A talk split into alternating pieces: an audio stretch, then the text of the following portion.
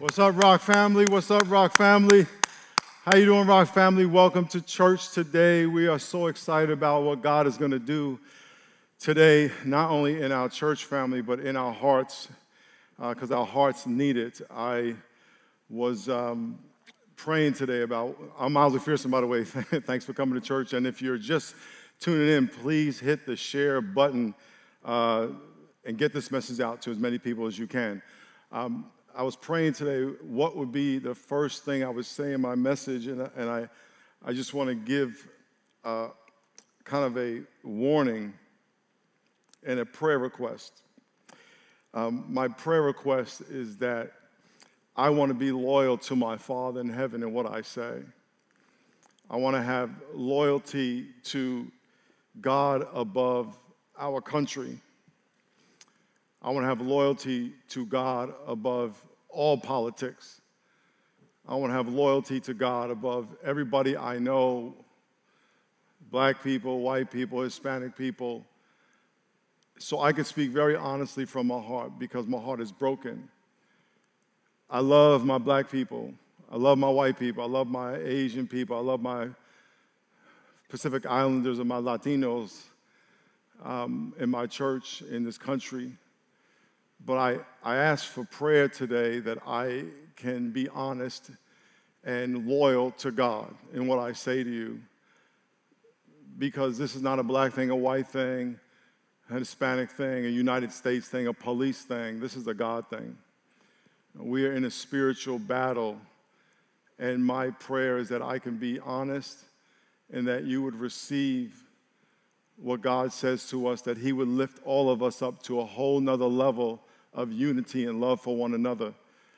And so I'm going to ask everybody where you're at. And uh, by the way, please hit the share button. We got to get this message out. But I'm going to ask everybody where you're at. If you can get on your knees with me, because we have to pray that uh, God, the God of heaven, our Lord and Savior Jesus Christ, who died and rose from the dead for us, we need to pray that the Holy Spirit will come on our country and unite our hearts and heal our land. If my people who are called by my name will humble themselves, turn from their wicked ways, and pray, he will hear from heaven and heal our land and forgive our sin. We need to turn from our wicked ways. So, wherever you're at, if you haven't got on your knees, please get on your knees wherever you're at. I can't imagine the pain of all the people around the country right now, but where we need to be is on our knees. Lord, thank you so much for your faithfulness. Thank you for your patience. Lord, we as a country have sinned. There's been abuse of power, pride, bigotry, racism, but at the end of the day, it is about our sin that we have turned away from you. We have disregarded the value of human life. We have disregarded the image of God in every single person. And so we come to you and say, Sorry. I come to you as a pastor, Lord, and say, Sorry. I pray you fill my heart with more love for all the people that are in my life, more than I've ever had, more patience, more compassion, and that the uniqueness of people that you have created I would honor even more, serve even more, be patient like I've never been patient. And I pray for everyone listening. No matter where you're at, whether you're black, white, Hispanic, Asian, Filipino, uh, Pacific Islander, no matter where you are from, how much money you have or don't have, that the Spirit of God right now would fill your heart with love for God and for people. No law can make us love God. No law can draw out of us the love of God. Only the Spirit of God. So I pray today, Pentecost weekend, that the Spirit of God will fall in the United States of America. And that we would stop acting and claiming to be a Christian nation when we're acting like everything but. Lord, start with me. Start with our church. In Jesus' name. Amen. Give somebody a hug if you're next, next to somebody at your house or wherever you are. Give somebody a hug. Get your Bible out. If you have your Bible, uh, you could just turn to Joshua chapter 5. Joshua chapter 5. Um, two years ago, a year and a half ago, I wrote a book called The Third Option. I am going to be speaking from this book. You can get it on Amazon. I'm not going to do a big commercial, but this book has everything I'm going to say today pretty much in it, and then a bunch more. Um, when I was eight years old, um, Martin Luther King was killed. And I remember thinking, feel, I remember what I felt, I remember what I thought. What I felt was, how could they do that? Similar to what we're feeling now. It was so wrong. But I also remember what I thought. I thought, what do we do now? When I wrote that book, I was, wrote that book for the purpose of giving us solutions and answers of what we can do now. Here we are, two years after I wrote the book, and we're in a worse situation than we were two years ago. So today I want to talk about how we got divided at a very basic level, but more so ideas on how we can come together. My prayer is that you would receive for you, as I said in the beginning, that you would let the Holy Spirit speak to you about your life. I know you can watch TV and hear the news and always want to point fingers at that person and that person, but my prayer is that the Holy Spirit would speak to you specifically about your life. A little background I was, um, uh, I grew up in New York. I have a white grandmother, had a white grandmother, she's passed. She married a black man from Jamaica when she was in Jamaica, her parents sent her from Jamaica, West Indies, to Jamaica, Queens, so she wouldn't marry a black Jamaican. If you've ever been to Jamaican Queens, there's a whole bunch of black Jamaicans. She meets this black guy, my grandfather, they start dating. My grandfather couldn't go in the front door of our house. He had to go around the back door. They ended up getting married. When they got married, her family disowned her. I never knew her family. To this day, I don't know anybody from her family.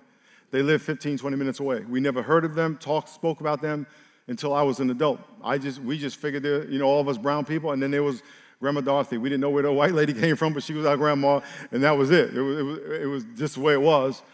But that was my grand, one grandmother's side. I have another grandmother who was half Chinese and half black.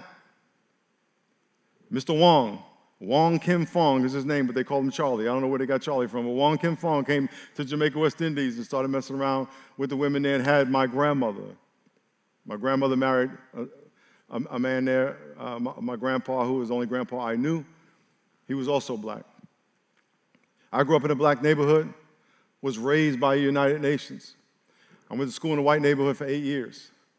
When I grew up, it was just after Jim Crow laws ended, uh, which for all you might not know, Jim Crow was when it's uh, equal but separate. Whites went to one uh, bathroom, blacks went to another. Whites drank out of one water fountain, blacks drank out of another. Blacks sat in the back of the bus, whites sat in the front of the bus. Blacks got on the bus in the back door, whites got on the bus at the front door. Jim Crow laws was all separated.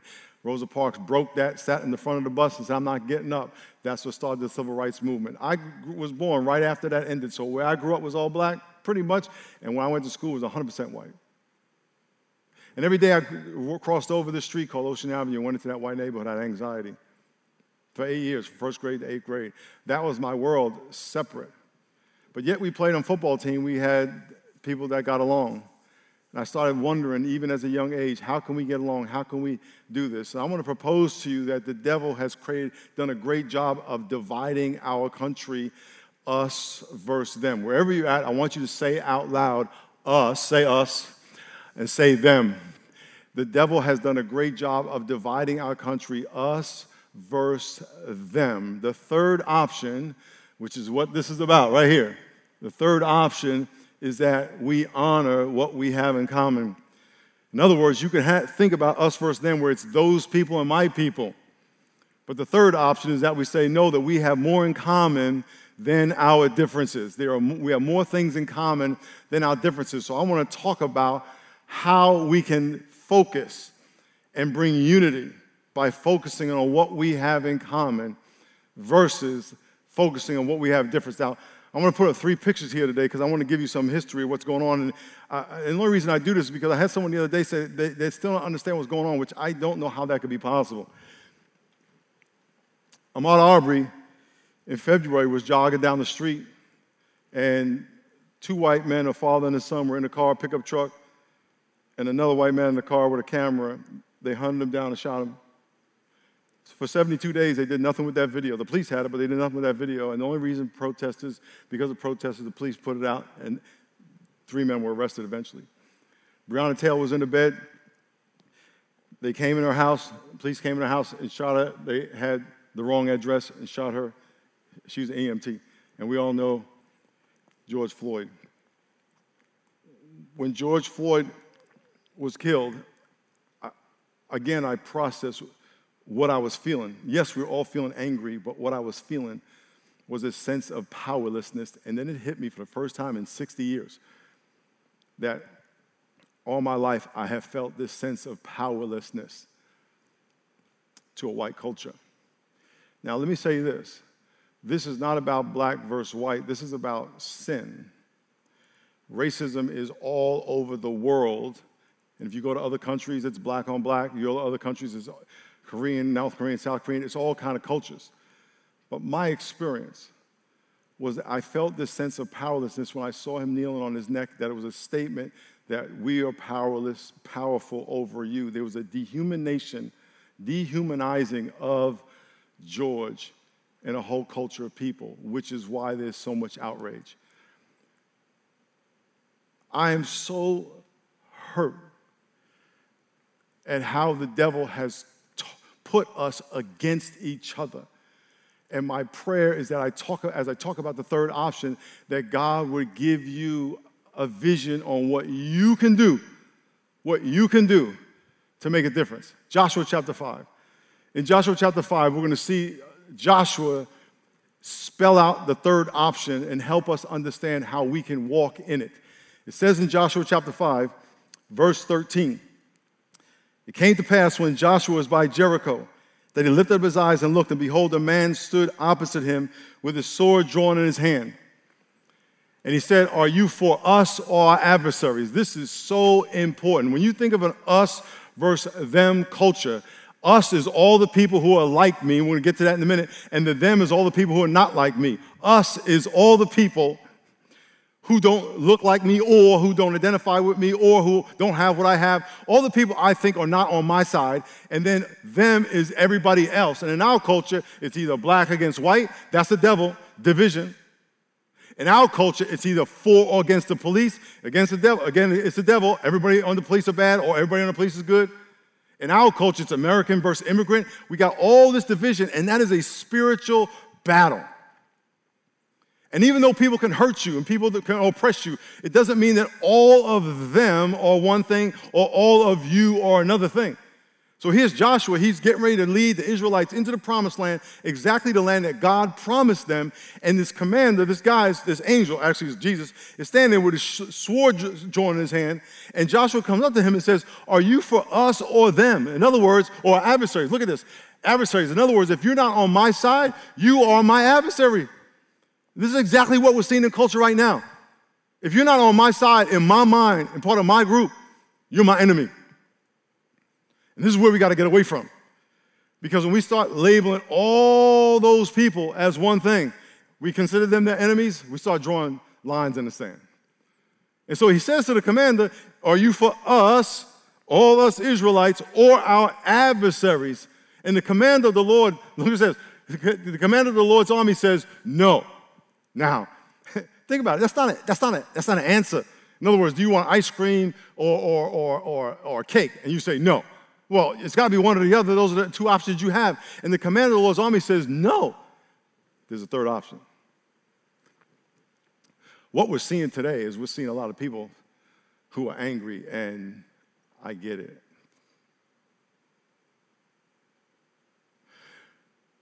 There are a lot of people protesting, you're angry. A lot of people who are not protesting who are angry. A lot of people are not protesting who are brokenhearted. A lot of people protesting that are that who are not protesting that are crushed, scared, tired of the system. The system is broken. It's unfair. what happened to George, Ahmaud, Breonna, and on and on and on is wrong, unfair. The system has to change. But we get this, this us versus them mentality where all of them are bad. All of them are not bad. So the commander of the Lord's army says there's a third option. Look what he says. Says, but no, but as commander of the army of the Lord, I have now come. And Joshua fell on his face to the earth and worshiped and said, Now, what does my Lord say to his servant? The, if you if you go to if you go to I, am in the United States. If you go to Britain, if I go to UK and I went to the the uh, embassy in the UK, I'm walking down the street in the, in the UK, I'm in the UK, I'm in London. But as soon as I step on the property of the US Embassy, I am now in the United States of America, and the laws of the United States of America apply to me when I'm on that dirt. But as soon as I step out of the embassy, I'm now back in the UK, and the laws of, uh, of London apply to me. What he said to, to, to Joshua, he said, Joshua, I am the commander of the Lord's army. I am Jesus, I'm God. This whole promised land thing is my idea, not your idea. And so when you say, Am I on your side or their side? I'm on neither one of your sides. I'm on my side. And this is what I was telling you in the very beginning that I, I want to be on God's side. And God is about justice. But God is about justice God's way. We definitely need justice in this case, in all these cases, no question, but we have to do it God's way. And so with Joshua, with the commander of the Lord's army says, Joshua, this is all about me. This is not about you. This is not about doing it your way. This is about doing it my way. And trust me, God wants justice more than any of us. God brings about a better form of justice more than anybody. God brings about a better form of righteousness, fairness, uh, equality than more than anybody. That's why we have to do it His way. So when He told Joshua, Joshua, you are now on holy ground, you have to do it my way. You have to do it my way. I'm here to tell you, church, we have to do it God's way. Politics ain't gonna fix it, even though the laws need to be changed.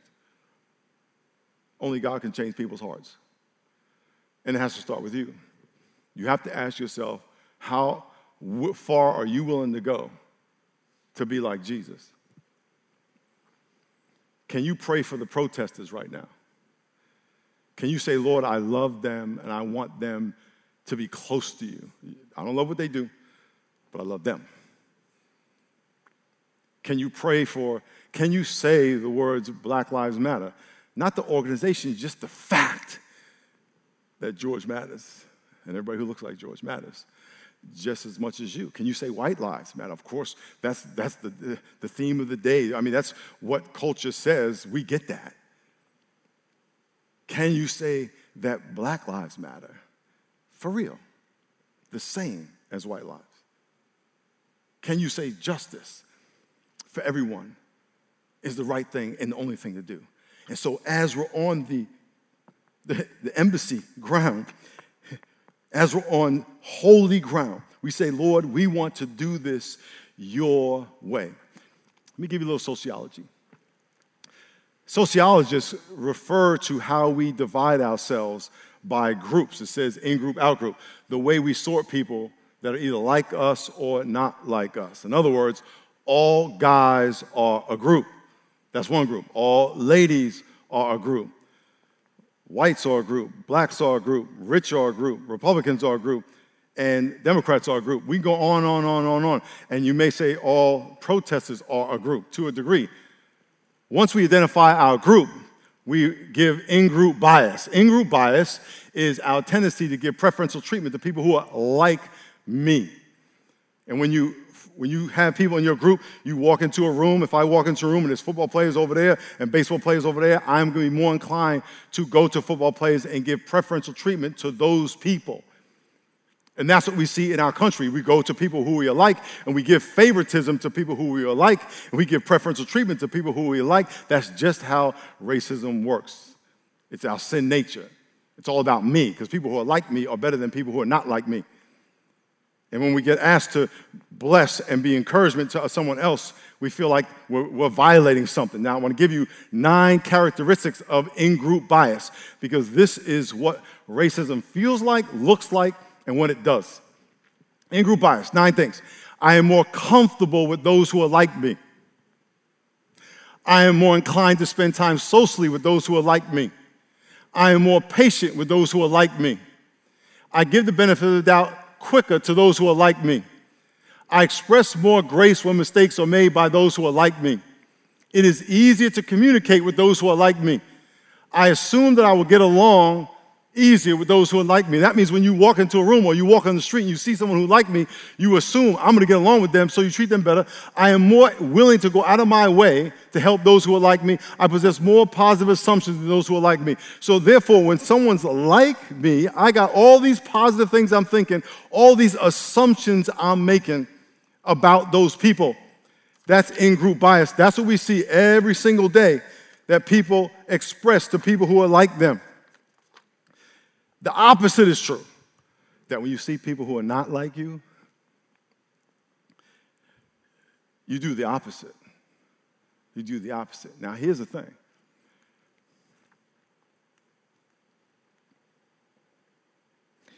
when you identify the people who are like you and you form that group,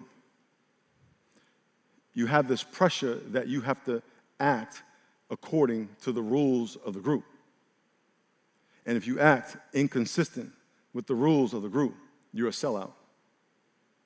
So if you don't toe the party line, as they say, and say what all the people in your group say, do what all the people in your group say, then they take your group card. they take your black card, your white card, whatever, you, whatever card you got, they take it. What we're seeing now in the country is all these groups are being challenged.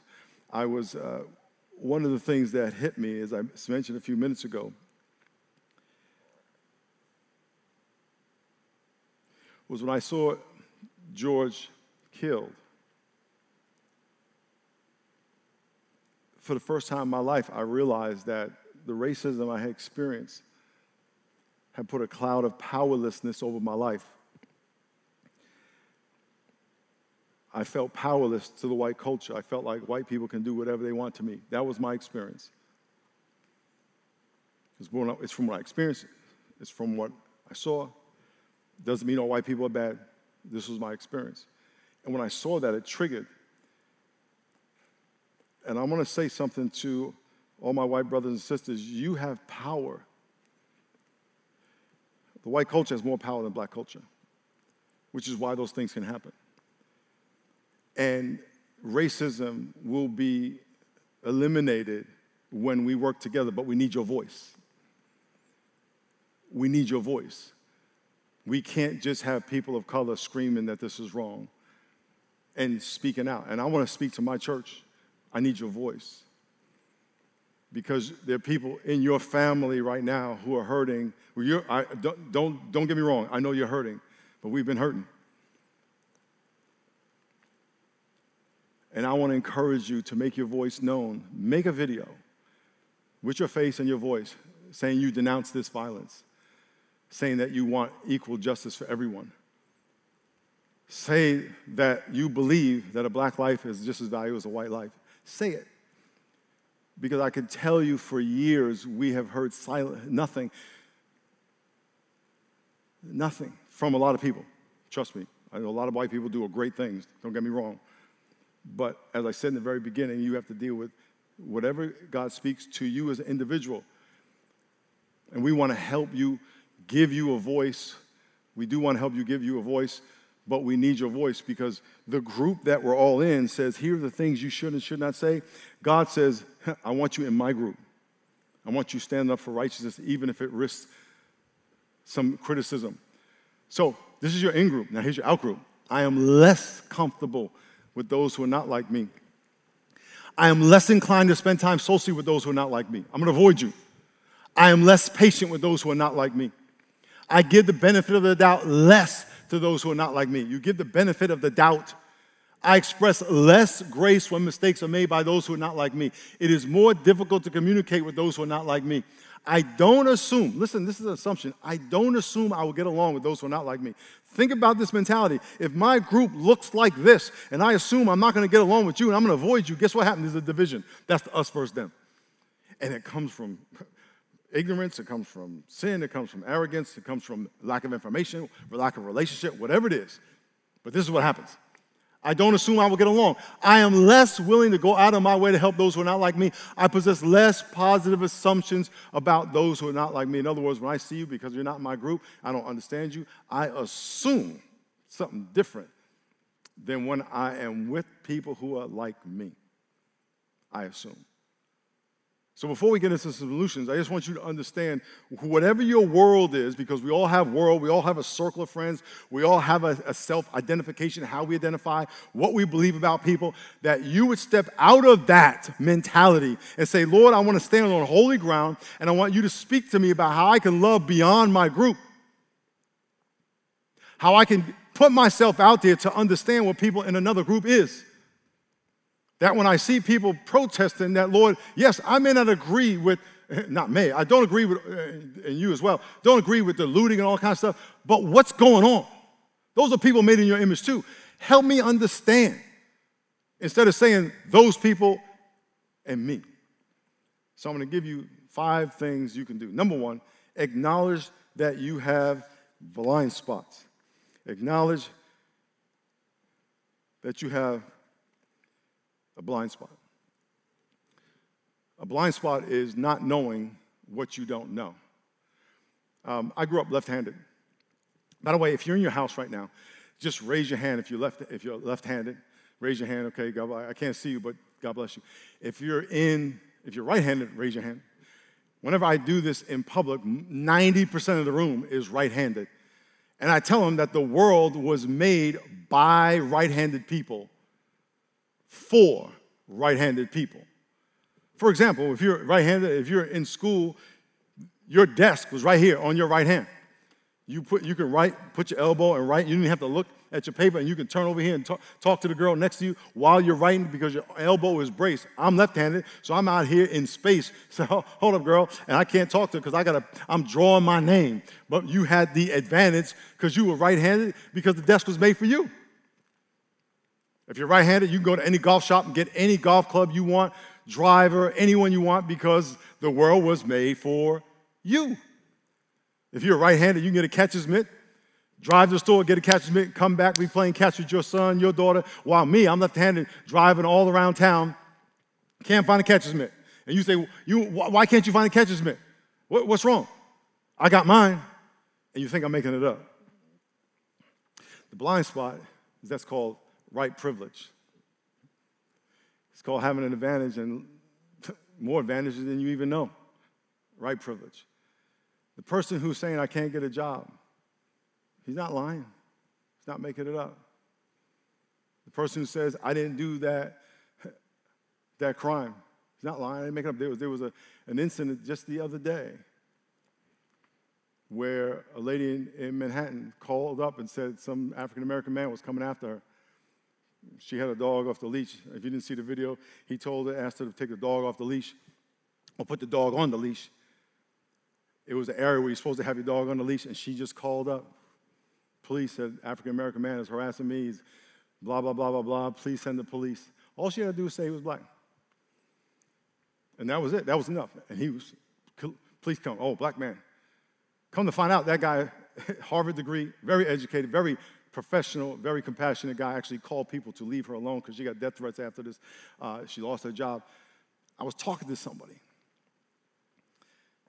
And this person said, You know, if I didn't see that video, I would have believed her. Just like that. It's a blind spot. You don't realize how much we have just bought into a mentality. And people, there's certain people who have experiences that we've been saying, this is wrong, this is wrong, and it's just been ignored acknowledge that you have a blind spot. Social narrative is a story that shapes how you see the world. And all of us have grown up hearing certain information, seeing certain stories. And as we've grown up, we've come to shape how we see the world. And all the stories that we've learned from our family, from our friends, from our neighborhood, from our school, have formed a prescription through which we interpret the news, interpret what we hear, and it's created blind spots.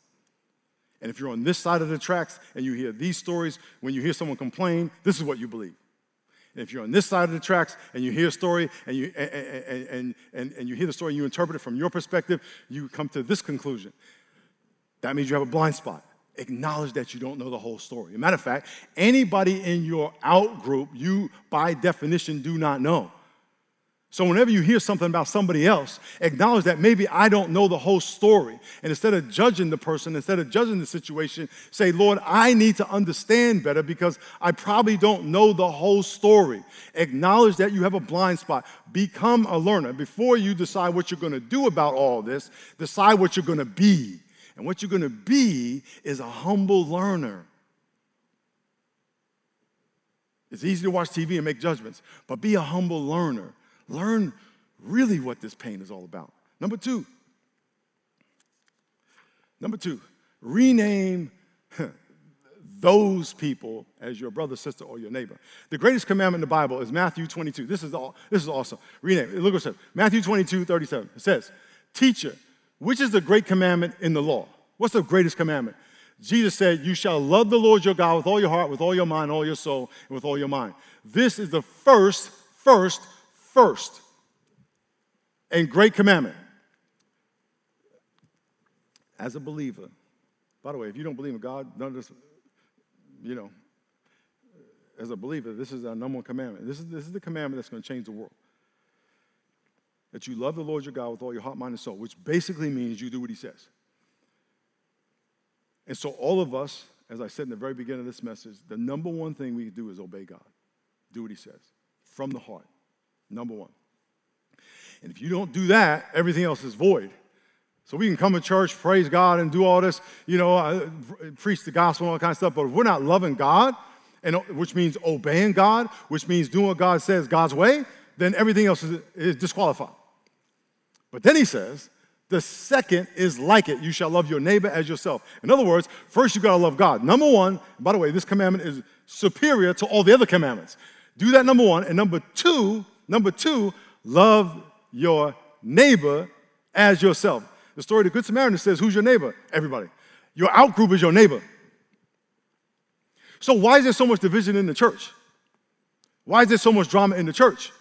Why is there so much hypocrisy in the church? Why? Because we changed this commandment. See this word right here, neighbor? We decide when someone's not my neighbor, when someone's not my neighbor, I don't need to love them. So we give them another, na- another name. We give them the N word. Someone's the N word, which I've been called more times than I can tell you. I'm not your neighbor. I'm this. I'm powerless. I'm less than. A white this, a black this. When I was a kid, we used to watch uh, Cowboys and Indians. I always wanted to learn about the Indians, but they told us on TV that they were savages. They weren't neighbors. They were savages. They weren't people. They were savages. They weren't the same as me and you, well, me or the, the white culture. Was, it was just a pecking order. And so when we when we dehumanize people with labels, the immigrant this, the immigrant that, when we dehumanize labels with labels, we give ourselves permission not to love people. So let me ask you a question. What is the label you put on the police? What's the label you put on the protesters? What's the label you put on What's the label you put on? What's the label you put on? Check one, two. Check one, two. Huh? One, two, three, four, five. What's the label you put on the people who are protesting? What's the label you put on the looters? When you put a label on someone less than neighbor, yes, People hurt us. Yes. People are offensive. Yes, people do the wrong thing. But here's what Jesus says Number one thing, they got to be your neighbor. They got to be your neighbor. And once you elevate them to neighbor, and it is hard, it is painful, it takes you to deny yourself, to say, Lord, it's not about me. God, forgive me, I'm sorry. It takes you to, to, to say no to all your anger and your frustration and submit it to the Lord and put it at the foot of the cross. Once you can do that, then you can love. So, by, but first, by putting put that label back on everybody you know that they are truly your neighbor. Number three, acknowledge your brother and sister's color. I remember the first time someone told me they didn't see my color. I thought they had eye stigmatism. And I was like, man, that's jacked up. You don't see red, blue, green, yellow. They said, no, no, no, no, no. I just don't see your color. And I was like, well, if you don't see color, how do you know I have a color that you don't see, that you shouldn't see? Our brain can process like 100 million bits of information per, per second, and 90% of our brain information comes through our eyes. Our eyes process depth, shape, motion, texture, and our eyes process color. You can't not see color. Even if you close your eyes, you see black. so your eyes will always see color. I remember this girl, she, she went for a tan. She went to Hawaii and got a tan. She was trying to get this guy to uh, date her, and she goes to Hawaii and she lays out in the sun seven days for seven days straight and gets a tan. She comes back, she got a little uh, spaghetti strap on, she's throwing her, her, her tan, boop, boop, boop, boop, at, the, at this guy, and all of a sudden, she, she's complaining to me, like I got something to do with it, why he won't talk to her because she got all brown. And she was saying, My tan is so this, I look so brown, I look so bronze, blah, blah, blah, blah, blah, blah. I said, It's amazing how people celebrate a tan they get in Hawaii. But when they get a tan in the womb, they invalidate it, like it makes you less. Please do not say you don't see color because you do. And the only time you say you don't see color is when you see it. Here's what you need to do you need to see it and celebrate it as beautiful, no matter what the color is. And don't let the color tell you what the character of the person is inside the color because you don't know. Remember, that's your outgroup. And even if you are two black people talking to each other, oh, uh, or uh, you're having a conversation about color, we'll get to that in a minute. But I want you to make sure that you never say you don't see color. Now, it's one thing to say, I'm not going to treat you like you are less than because of your color. That's different than saying you see it. But when you say you don't see it, you, are, this, you ignore the burden that comes with the color. And you're saying to the person, you're like me, when often that is not the case. The great theologian and philosopher Fred G. Sanford. If you don't know who Sanford, he's uh, Sanford Son. He's on Sanford Son. He was in the show and he got robbed and the police came and said, Fred G is the, uh, was the perpetrator, colored. And he said, yeah, he was colored white. In our culture, is the us versus them culture, you have white people and people of color. That's what the culture says. God says all of y'all are colored. You're just different shades of brown. We have to learn to see from God's perspective who we all are and how He made us more similar than different. We all have muscles, bones, heart, liver, kidney. We all love sleep. We all love our pillow. We all love our food. We want to have a great family. On and on and on and on and on. And most importantly, we all bleed red and we're all made in the image of God. And God says, I'm going to make all these different shades and all these different hair textures and all these different eye shapes and all these different accents for my glory. And who are we to say that's less than that one? That's more important than that one. When the image of God is same in every single person, it's not less than one person from another, and that we honor everybody as being made in the image of God for the purpose and glory of God. Number four, view every conversation as a race conversation because you see color, every time you talk to someone, you are having a race conversation. It doesn't mean that you're having a racist conversation, but if two white people are talking, you know that person's white, and you talk to them accordingly. If two black people are talking, you know that the person's black. Or if a Hispanic person and an Asian person are talking, they know, they know what they see, they know what they hear. It's one thing to say, I acknowledge where you come from or where I think you come from. It's another to acknowledge what you think and what you're thinking. It's a whole other thing to assume that what you think is fact. Then, in other words, if you see someone that is a certain shade, that you assume that they're arrogant, or you assume that they're dumb, or you assume that they're privileged, or you assume that they're whatever. That's where the problem comes in. I was, I was at a golf course walking to my car, my clubs and this kid rides up in the cart. He worked there. He had his shorts on, his little college shirt, white kid, 25 years old, built, combed hair, clean cut looking dude. He said, You want to ride? I said, Yeah. I got in the car. I said, Where you from? He said, I'm from Iowa. I want you to imagine white kid, 25, nice built, hair groomed up, from Iowa. So in my mind, I'm thinking, his white kid, good looking kid, in shape, from Iowa, thinking maybe he's an athlete, What's he doing out here? I had all this stuff going through my head because I was having a race conversation. Those things weren't bad, they were even questions. They were inquisitive. I was curious. And I was taking in the data that was in front of me to try to come up with conclusions based on my social narrative from the past. So I'm thinking all this in my head, and then I say, What is your name? And he says, My name is DeAndre. Check it out. He said it just like that. DeAndre. Now that messed up my whole my whole thing. Why? Because I was having a race conversation.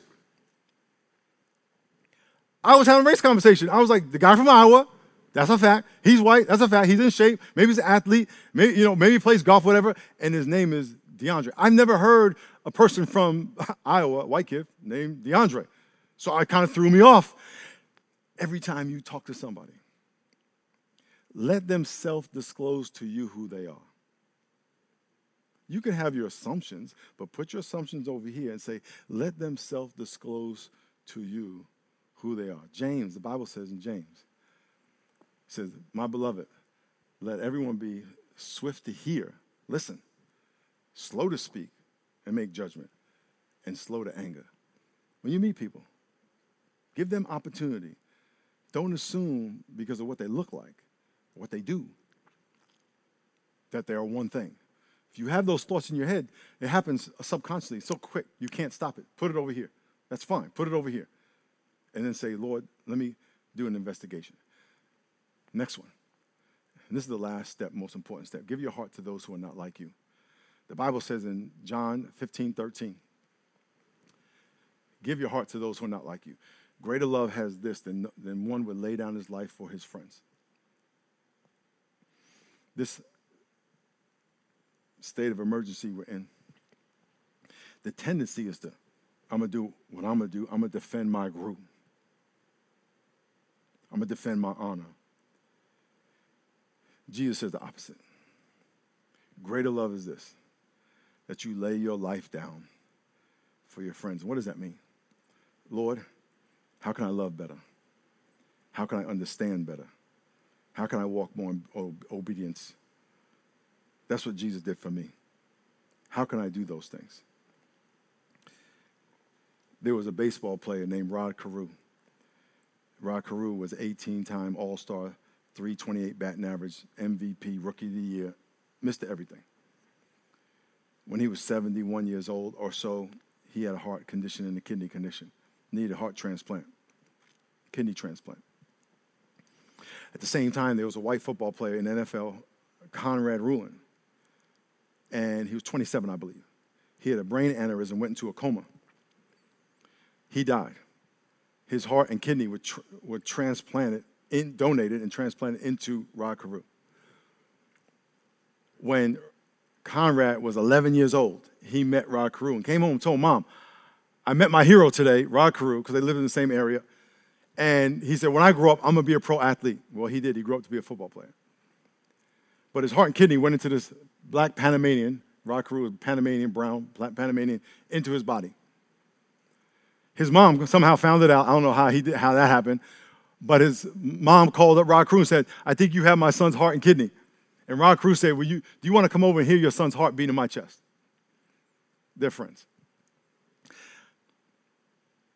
The only way we're going to solve our problem in our country, my, my friends, is if we put our heart into it. If we start playing politics, trying to protect our territory, protect our in group, protect our own self interest, we'll back to be back to where we started. Matter of fact, we won't leave where we're at. It doesn't work that way. It only works when we give our life and lay our life down for our friends. That's exactly what Jesus did. Jesus didn't come down and say, Do this, do this, do this, do. Jesus came down and laid his life down for us and said, If you want the kingdom of God, it's here. If you want forgiveness, it's here. If you want a new heart, it's here. If you want a new life, it's here. If you want clarity about your life and clarity about your purpose and power to execute it, it's here. And if you don't, you don't. But I've come, the enemy has come to steal, kill, and destroy. That's what we see in the community.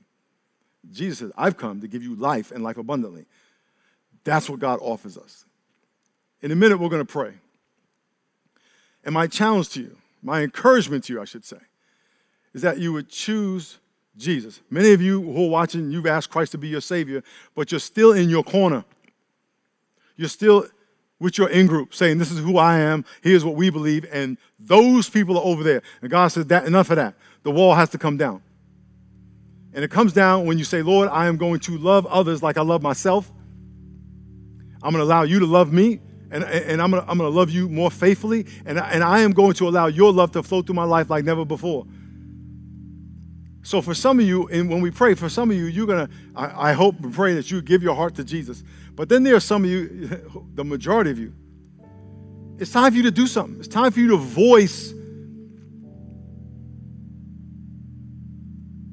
your desire for justice. It's time for you to voice against injustice. It's, t- it's time for you to speak out for those who can't speak out for themselves. That has to be now. It's not time for us to hide and say, I hope this goes away and I can go back to the way my life. That it's not time for that. Life the way it was, I don't know. Between Corona and this, I don't know. God is shaking stuff up. And he's what I want my people to step up. I want the gospel to step up. I want prayer to step up. I want the Holy Spirit to pour him, his, I want to pour the Holy Spirit out on the United States of America. We live in San Diego, wherever you are, so God can do his thing. We can't wait for the government and politics. Now, laws have to happen. Don't get me wrong. Reform has to happen. Don't get me wrong. But the heart has to change. And if our heart doesn't change, we're just going to make laws with loopholes. Third option. It's not about me. It's not about them. It's about Him. It's not about me. It's not about them. It's about Him. It's not about us or them. It's about Him. And it has to start in the church. So I'm going to challenge all of you right now, wherever you're at, to bow your heads and close your eyes.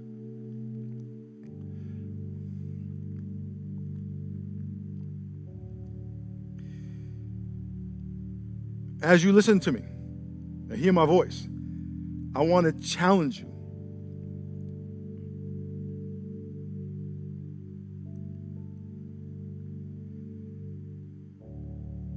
In what your heart is towards those who don't look like you. What is your heart towards those who don't like you?